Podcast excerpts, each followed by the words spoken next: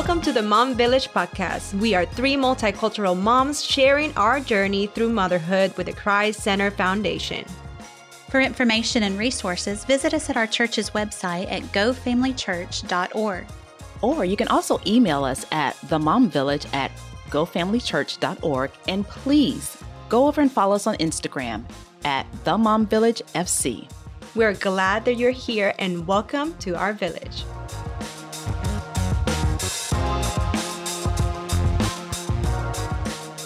Hello, Village, and welcome to another episode of Raising Healthy Kids Part 2. I'm here with my ladies, like always, Kira Kelly. Hey, Kristen Village. Scroggins. Hi, ladies. I'm Gis Marie Ramos. And who do we have with us, Kira, again?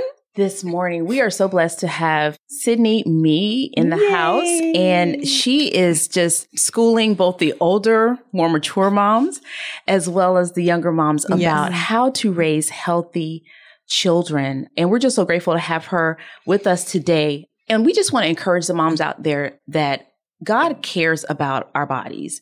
He created us. He knitted us in our mother's womb. Mm-hmm. He created us so unique, each one of us. And we really want to take time to focus on how each one of us are designed differently and how God wants us to treat these bodies that he has gifted us with. Because he specifically says in his words that our bodies are the temple of his Holy Spirit. So we want to encourage moms out there. We want to listen and learn and ask questions. And one of the things that we focused on in the first episode that I think we need to really hit home is that with nutrition, we have to make sure that we are consulting with our professionals, with our pediatricians. So we're going to just delve right into our older kiddos. Oh, yeah. So even if you have a toddler or a baby, trust me, it's coming. So listen up and um, we have a lot of good content this morning. So let's get started. Yeah. Sydney. So, Sydney, metabolism and healthy growth, nutritional requirements. How mm-hmm. can we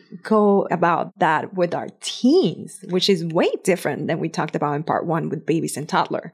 With kids, it's normal to see a big surge in appetite right before puberty. So that would be around 10 in girls and 12 in boys. And during that time, the body's caloric demands are more than any other time in our life. What you're saying that they start eating more? Oh, yeah. Oh, yeah. And so, boys, it's going to be around 2,800 calories a day. And girls, it's going to be around 2,200 calories a day. So, bearing in mind that, like, what they're doing is their bodies are changing and they're growing. So, probably we don't want to fuel that with french fries and chips, although I'm sure that, like, you know, that would be their preferred method of fuel. Like, one thing you can talk about with your kids is if you picture a race car, and your body is a race car or a race car, we want to put the best fuel so that it can hmm. Be the most efficient and the fastest car. And that's the same thing with food, right? We want to fuel ourselves with the best food so that we can function the best we can. Some dietary pitfalls that we might see in teens is that adolescents tend to be a little bit short on their daily quotas of calcium, iron, zinc, vitamin D, and even magnesium. So if you are going to be giving them a multivitamin, I would make sure that it contains the full daily dosage of those nutrients.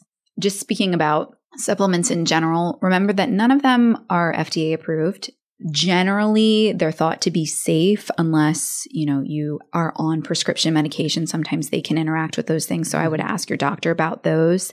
But ideally, we'd be eating healthy and not needing the supplements. But that's just something to consider with that. Can I ask in relation to the metabolism and all of that with our teens, their dietary issues change, but we didn't really ask you about this ahead of time, but I'm thinking about their sleep. Mhm. Like that all goes together, right? Their nutrition, Yeah. their sleep, because sometimes it's easy to start thinking, gosh, they're lazy bums. They just want to sleep all the time. but that's really not true, is it? Like, Right. talk to us about that. So, sleep is huge. That's a basic function, right? Like our basic needs are that we're fed and we sleep and we have safe shelter, right? Mhm. And, good, so- hy- good hygiene Good- for the teens. for the teens. Yeah, that's not for this talk, but yeah, We'll have you back.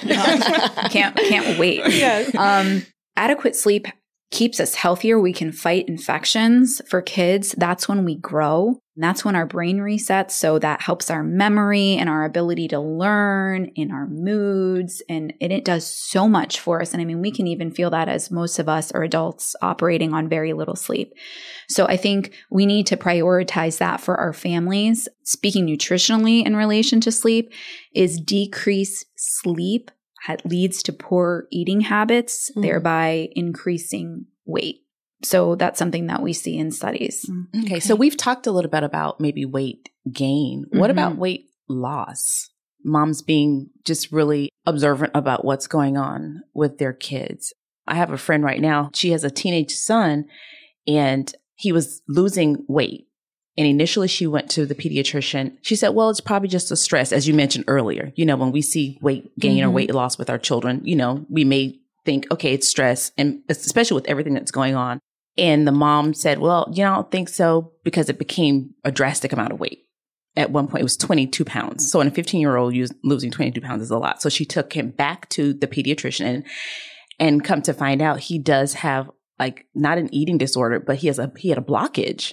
So I would even encourage moms that mm-hmm. even with, you know, a lot of times we're focusing on if our kids are gaining weight. So even if our kids are losing weight, that we have to be their advocates for them because initially she was kind of brushed off and said, well, it's probably just his stress or he's probably not eating properly. But I'm so grateful that the mom persisted and said, well, no, this is not his norm. Mm-hmm. So moms out there, you know, look at your teens. It's not just the stress. It's maybe not just the lack of sleep, but really paying attention to what's going on with them a 22 pound weight loss is pretty alarming for me. I mean, my first thought would be, is there cancer there with that mm. um, in kids? So, yeah, I mean, like I said before in the first episode, that can be the first indication that there could be something underlying physical going mm on or mental or emotional. So that um, the growth growth chart you were talking mm-hmm. about. Right. That's why mm-hmm. it's so important. Right. Exactly. Can we go back real quick to the dieting pitfalls? Because I think this is where a lot of parents struggle yeah, yeah. of what to do. So we talked a little bit about that, but just talk about, you know, some of the normal pitfalls in teens and how do we as moms help that, like skipping meals, snacking, and even skipping family meals. What do we do with all of that? Yeah. So the first thing I would say is about 12 to 15% of adolescents are going to skip breakfast. And because they're sleeping or because they don't want to eat it? Lot different reasons, okay. right? And and skipping meals it's not something that we want to do, especially in growing and developing bodies and brains. So this can affect school performance and then the quality of your diet later on in the day. Because if you haven't eaten anything and then it's 11 o'clock and all of a sudden you're starving, what are you going to go for? Especially if you're 15 years old, Bad right? Stuff, yeah. Bad stuff. So there was a longitudinal study, which means it was a study done over a period of years that showed that breakfast eaters had higher math grades and lower rates of psychosocial problems. Mm. So it is important. I know that, you know, sometimes it's okay to just go for whether it's like a protein shake or a protein bar or something in the morning, something quick, but it should be something. Another reason that we might skip meals is due to overscheduling. So if your kids have got school and hmm. then they have tutoring and then they have sports and then they have band and they're getting home at, you know, nine o'clock at night and needing to do homework, they're gonna, like we talked about, have decreased sleep mm. and maybe be snacking along the way and not filling up with the good stuff. Kristen, you mentioned family meals there was a study of 16,000 kids from ages 9 to 14, and it demonstrated that those that ate with their families had healthier diets overall than those that didn't. And it also predicted a higher intake of fruits and vegetables into adulthood. So, again, just like everything else, we're laying the foundation mm-hmm. with our kids for how they're going to be as adults. And I mean, it even just starts simply at the dinner table. Snacking. We just talked about if you're overscheduled, you're just going to kind of eat on the go Snacking normally, it's high calories, high in sugar. And in fact, we want to limit as much sugar as we can. We want to try to do less than 25 grams of sugar daily in kids over two. And I would say there's really no place for soda with kids at all, or juice even. I mean, juice is around 20 to 30 plus grams of sugar per serving. And if I just said we want to limit it to 25 grams of sugar a day, you give them one glass of juice. And that's it. Mm. That's a lot. and, you know, it used to be that we were taught juice counts as a fruit. Mm-hmm. No. See, that was that 25 oh, wow. I was years ago. Say, yeah, Kristen, that was I you was and I. loading mine up with apple juice. But I was diluting it just a little bit. a little bit. That's just because it was cheaper to do it that way. But yeah, Sydney, that's one. That's a case in point of how things yeah, change. Yeah. But Kristen, she mentioned something that we've talked about before in other podcasts here in the Mom Village, like overscheduling and the importance of family time. Like, can you talk to our ladies really quick? Because we keep saying this over and over in our podcast, but we don't want to be just parrots saying over and over, but we just want to emphasize the importance of quality meal time and not overscheduling and how important it is to say no sometimes because of the health of our families. Yeah, I think with our scheduling, relating it to nutrition and just this whole idea of raising healthy kids that, you know, body, soul, mind, and spirit all go together. Yeah. Mm-hmm. And so if we are wearing our kids out physically, I can guarantee you we're wearing them out emotionally and spiritually and, and too. Spiritually, yeah. And so what if they're great at soccer? They're struggling, you know, emotionally or great job if they play fabulous an instrument, but they're suffering with sleep. So it's not that we don't want our kids to be high achievers or that we don't want to expose them to different things, but our kids can't do everything. Yeah. And so we really have to look at our schedule and think, okay, what am I giving up emotionally, physically, sleep wise, and all these things to have these programs? And maybe we just don't do all of them. And we figure out how are we going to limit our schedule? There's enough things in our day that we have to do. Mm-hmm. If we know that part of our priority needs to be sitting down together, looking our kids eyeball to eyeball, hanging out with them, encouraging them, having these meals, we may have to let some of this other peripheral stuff go so that we can do a good job with the limited number of days that we have them and prioritize what's yeah, important because not only in the nutritional aspect but in the spiritual because we want to set a good example and you know encourage our kids and our teens to go to church you know to just spiritually have a relationship with god like what are we doing in family time you know what are we doing for meal time so I love all this information that Sydney is sharing. Mm-hmm. Maybe Kristen and I, because we have olders, just kind of give the moms a foreshadowing that your schedule will change as your kids get older and mm-hmm. they are in different activities and sports and after school things that I know when we had littles, you know, dinner was at a certain time mm-hmm. and then we had bedtime. And I love that Kristen has often shared that she's had to push meals back if her boys were at football practice or something, but that was still a priority in their mm-hmm. family. So moms just know that in the next coming years, that may be a change in your family dynamics of your time schedule. So just look forward to that. This is a marathon. You got a no, long way to go. I, am taking notes because we're going there, Sydney. Mm-hmm. Yeah. So, Sydney, can you just kind of give us some insight as we're talking about our teens and preteens growing and developing?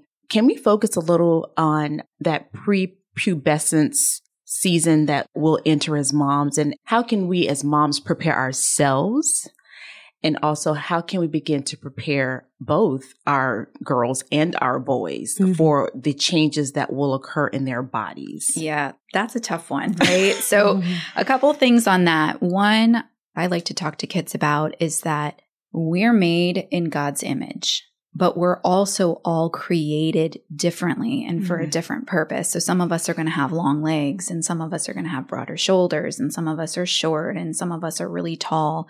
And that's how we're designed to be. And as you're going through puberty, your body's going to be changing a lot and it can be awkward and in some kids, it can be a little bit anxiety provoking because what's happening to me and my friends don't look like that or they look like this. And I think it's important to go back to that, that mm-hmm. like, you know, we don't need to compare ourselves to other people because we're all designed differently mm-hmm. and we're perfect in God's image. And, you know, we need to celebrate how we're made unique and special. Moms, like this comes back to us, dads too, but moms, like how are we thinking about ourselves? How mm. are we talking about ourselves mm. in front of our mm-hmm. kids, right? Yeah, that's big. So I'm guilty just as much as anybody else, but I do try, you know, when my kids ask me, why am I exercising or why am I running? I say, because I want to be really strong mm-hmm. and I want to feel better and I want to have more energy and I want to be healthy. And because sometimes when I run, if I'm feeling worried, I feel less worried.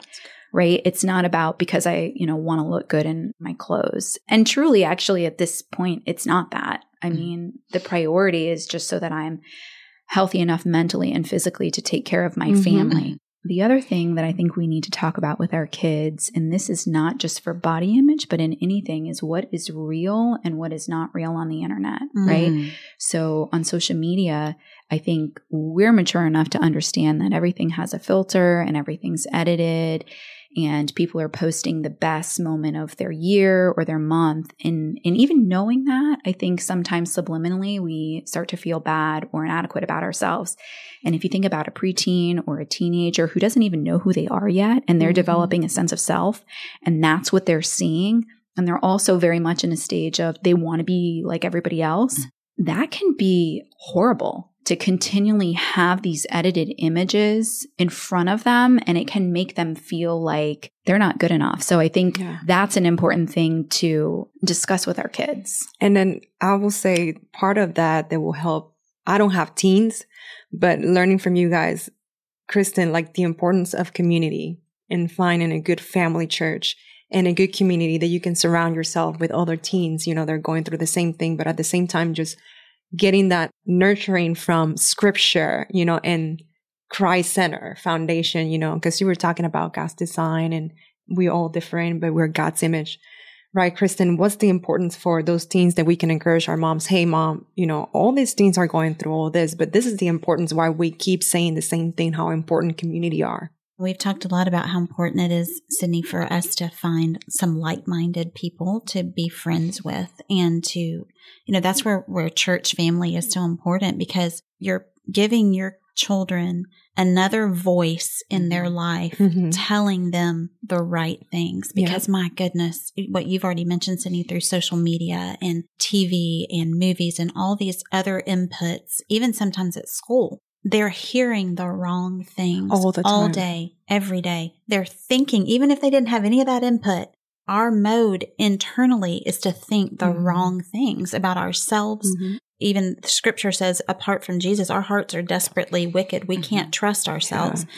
So getting a part of a church family with like-minded believers that are going to speak into our kids' lives, telling them the same things that we're trying to tell them about who God is, and how they fit in with that and who God has made them to be uniquely Sydney, like you've already talked about.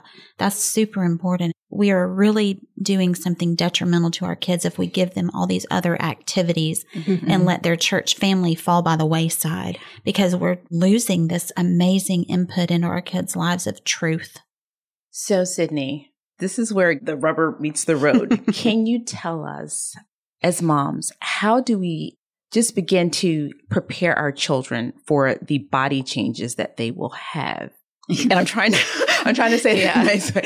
So as young girls, and because our bodies develop at such different mm-hmm. ages, I was an early developer. And my mom actually took me to the pediatrician because she thought I had fallen and I was swelling in different places. if you know what I mean. she was like, she's only eight. This can't be happening. Aww. So she was not mentally prepared for an eight year old to begin developing and a year later to actually begin starting the process of becoming what later I would be a wife and a mom, mm-hmm. if you know what I mean. Yeah. I'm trying to talk code here. So, so I think like the important thing, like from early on, and some people may disagree with that, but I think there's data to show that talking about our bodies pretty much like medically from an mm-hmm. early age gives kids enough information so that they're not overly curious to go hunting out from the wrong source, basically. And also, if we're using correct terms for our bodies, which I did not, right? but if then the, your child comes back with another word, mm-hmm. that's a clue that maybe somebody is saying something to them, and then that can kind of indicate potentially abuse. So basically, what I'm saying is from the beginning, we want to be giving our kids bite size information about our bodies. And as they get older, more and more. And it doesn't have to be an information dump. In fact, that's awkward and they're not going to absorb what we're saying. But we want to be giving a little by little as we start to see changes and as they ask questions you want to be open to having so just to be clear we're talking about period right? Well now i'm talking about period yes thank you but i was basically talking about before like even even talking about have her. She yeah, goes for yeah. it. But even before i'm talking about with toddlers you know using the correct name for their anatomy right? Yeah. Because somebody who might so be, not not the wee wee. no, I was like, not the because hoo-hoo? because I'm going to tell you. I know we're we're all guilty of that, but I I'm going to tell you. You know, if somebody if your child comes with a different name for their body part, that is going to clue you in on who's talking to my children about their private parts, and this is a safety issue. Mm. So, I mean, I I mean, sorry, I'm going to say it. I recommend you say penis and vagina with your kids, right? No. No, Sydney. an You know what we abuser, an abuser is not going to say that. Oh, that's We true. say They're not. wiener and tutu. There you go. That's horrible. wee wee and Sorry. pocketbook. But see, I'm I'm done with all But that But that's now. okay. So it's I won't okay. say it to my Educated. grandkids. Right. You've been educated. So what you want to talk about periods. So one thing I want to say is because you know girls kind of run the gamut on when they start menstruating how much blood loss there is. It can be really sporadic or they can have really really heavy periods. Nutritionally, I would focus on foods higher in iron and vitamin C so that their body can replace its stores. Hmm. And moms, be aware of signs of anemia in your teenage girls. That can look like fatigue, shortness of breath during activity, depression, headache, irritability. What we have found in kids who are anemic or they're deficient in iron is it does affect their cognitive abilities. So there was a study done on teenage girls, two groups, anemic and getting replacement iron for eight weeks and then anemic not getting replacement iron. And those who got the replacement significantly performed better on learning and memory. So it, it is kind of a big deal, that nutritional deficiency. So how how young can a girl start their period for Say, moms? Yeah, get the moms prepared. Yes, because well, some moms may be yeah. thinking, "Oh, well, I was a late bloomer, yeah, so it's earlier. It's my earlier. be It's earlier and earlier and Okay. earlier. Some kids, it's as young as eight. I mean, in rare cases, even younger than that. But Oh it's earlier and earlier. And then, even if your child is not the one, they probably have friends, Mhm. right? And so we want to be sensitive to that and teach them what's coming and that they need to be sensitive to their friends. So I like that you're sharing all this information because when I lived in Puerto Rico, I don't know if it's the way here, but I remember by the time we were like in third or fourth grade, this health advisor will come and literally handed everyone bags of pads, tampons, The pamphlets. Yes, the pamphlets and all this information. And I remember looking at myself, I'm like, what? What is all this? And then the boys are just playing with it, filling up with water, you know, and all that stuff. But then you as a girl, you're like getting this information. So if you parent are the one that give the information 1st mm-hmm. you know, like you're saying, like the little bites at a time. And- so when somebody else, even if it's good information or not information, they'll be ready They to to take do it. with it. Yes. I, one thing I am going to say on on the period talk: don't shy away from answering all the questions because I've gotten so many girls come in and they're just afraid to ask, and so their assumptions. I mean, it's so cute, but like so wrong. and, you know, they do need to understand that it happens every month. Sometimes they think it's a one time deal. And that's alarming and that's scary. If you don't expect what's going to happen to your body, let's empower them to know what, what's going on. So, Kristen, you were sharing um, with us uh, like- what's the best way that we can introduce it biblically, you know? So I like to always throw myself under the bus, Sydney, so that these moms feel better about their parenting skills when they hear how atrocious I am sometimes. But I was telling the ladies beforehand that, you know, I've got two daughters. And so poor Anna Kate is like a guinea pig. And we took her on her girl trip where we talked to her about sex and all of that. What what was that, the girl trip? So we did Passport to Purity, which is a Christian based program that has some CDs involved and it just helps parents navigate the, The sex talks and more than just that, like dating and body Mhm. image and all of that. It's wonderful.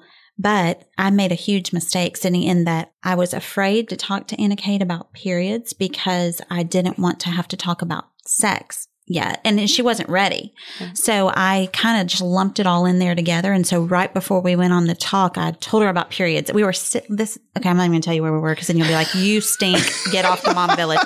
But I told her real quick. One of the things we have done well is preparing them. We talk to them about periods, and then we take them to get like a little cutie bag Yeah. and put some supplies in there. You know, Yeah. like an extra mm. pair of underwear, some little wipes or whatever, some pads, tampons, whatever you're going to do, a little thing of Advil, and it's like their big girl bag. You know, this is Yeah. before they need it, so that because we don't always know, right, when when we're, it's going to happen, and you want them to feel prepared. But I told her that right before we went into Target to buy her big girl bag, and then the next day told her about sex and stuff, and it was just not not. Sydney's you Sydney. exploded her Just so you Hydrate. ladies know, shaking. Sydney is shaking her head like you are the worst.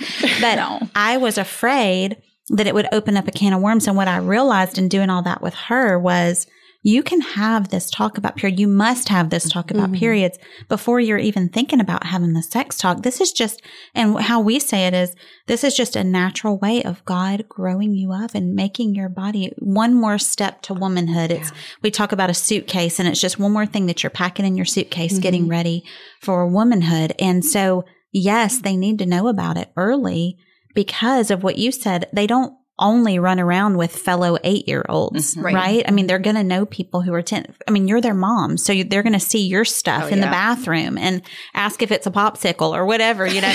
and so we want to start explaining these things about their body to them so that they trust that mom is not afraid to talk about this Exactly. stuff Mhm. and that mom is the best source so that they're not picking up what they think they know from a 10 year old or a 12 year old at school or on the internet or anywhere else and then be afraid to go to mom because mom didn't have the guts to talk about it ahead of time. But can I just share a resource that Jonelle actually gave me, uh, Dr. Mahoney? Just even talking way before you even worry about, you know, the changes and stuff in your body. There's a resource. I hope you still recommend this. It's by American Girl Doll, actually, the care and keeping of you. And they have Mhm. part one and you're shaking your head. Mhm. Yes. Part one and part two. And it's called the body book for girls. And it is the sweetest. Okay, you need to send me that. Okay, I'll send so you that. We'll put it awesome. in the show notes. Yeah. It's the sweetest approach to all of this, don't you think, Sydney? it's I do. very clear. It talks about deodorant. Yeah, hair. hygiene. Yeah, It's not just about periods, Mhm. but it even shows like a cartoon drawing. So don't freak out, mom, but like little stages of breast development. But it's this sweet way of talking about the changes that are going to happen. And sometimes we just need a handle. Moms just need a handle instead Yeah. of just having these things floating around. It's got pictures, not of anything weird, but just, you know, drawings of what all of this looks like. Yeah. And I think you're right. I mean, you want to be proactive and reactive in some of the scary conversations or what you deem to be scary because if kids hear something from someone else, they all have computers at their fingertips Mhm. and they're going to go looking for answers and you want the answers to come from you. Mhm. And again, you want to you want to be the one that's knowledgeable and you want to be knowledgeable in their eyes. Yeah, I think it's super, super important. Anything else we want to say about any of that? So we don't have time to go that much in details, you know, and I know girls are more complex in terms of like all those details that we grow in our bodies. But how about for boys? For moms that have boys? What's the age to expect it and And um, what should we expect? What should we with, expect? With girls, we there's something physical that we mm-hmm. see. as physical and visible? changing. Yes. So how about for boys in terms of age and what do we have to look for? Again, that's varied as well. It's going to be, I think the average age is around 12 to 14 in boys. Sometimes it's a little earlier, sometimes it's later. Usually you're going to see that intense hunger and then that height increase, body hair, voice changing, body Yeah. odor, all of that. And again, I think it's the reinforcing that these things are normal because for some kids, this can be scary that their body is changing and their minds are changing they're having these surge of hormones and they can have really intense emotions and sometimes they think they're going crazy. And i like to tell kids like it's okay. Everybody has gone through these changes. Your parents have gone through these changes. You're not always going to feel so intense but it's important to ask questions and talk about those feelings if you're mm-hmm. having them. And that's you know can be the case with boys especially. One other thing that i do want to mention that parents of teens need to be looking for and i know this is kind of a hard topic for some people, but that's eating disorders. Mm-hmm. You know, just like anything with kids, early intervention is going to have the best outcomes. So, if you notice that your child is wanting to diet and they're in normal weight, I would be a little bit suspicious. There's a study that shows that teenage girls who diet at moderate level are 5 to 18 times more likely to develop an eating disorder. If you've suffered from an eating disorder, you know this is not like just temporary. This is a Mhm. lifelong battle that's really hard for these patients and for their families. So, you know, we want to make sure we're having an eye out for that so that we can help them early. Other signs might be if they're excluding specific food groups. So, if your child's like, well, I'm not going to eat dairy anymore,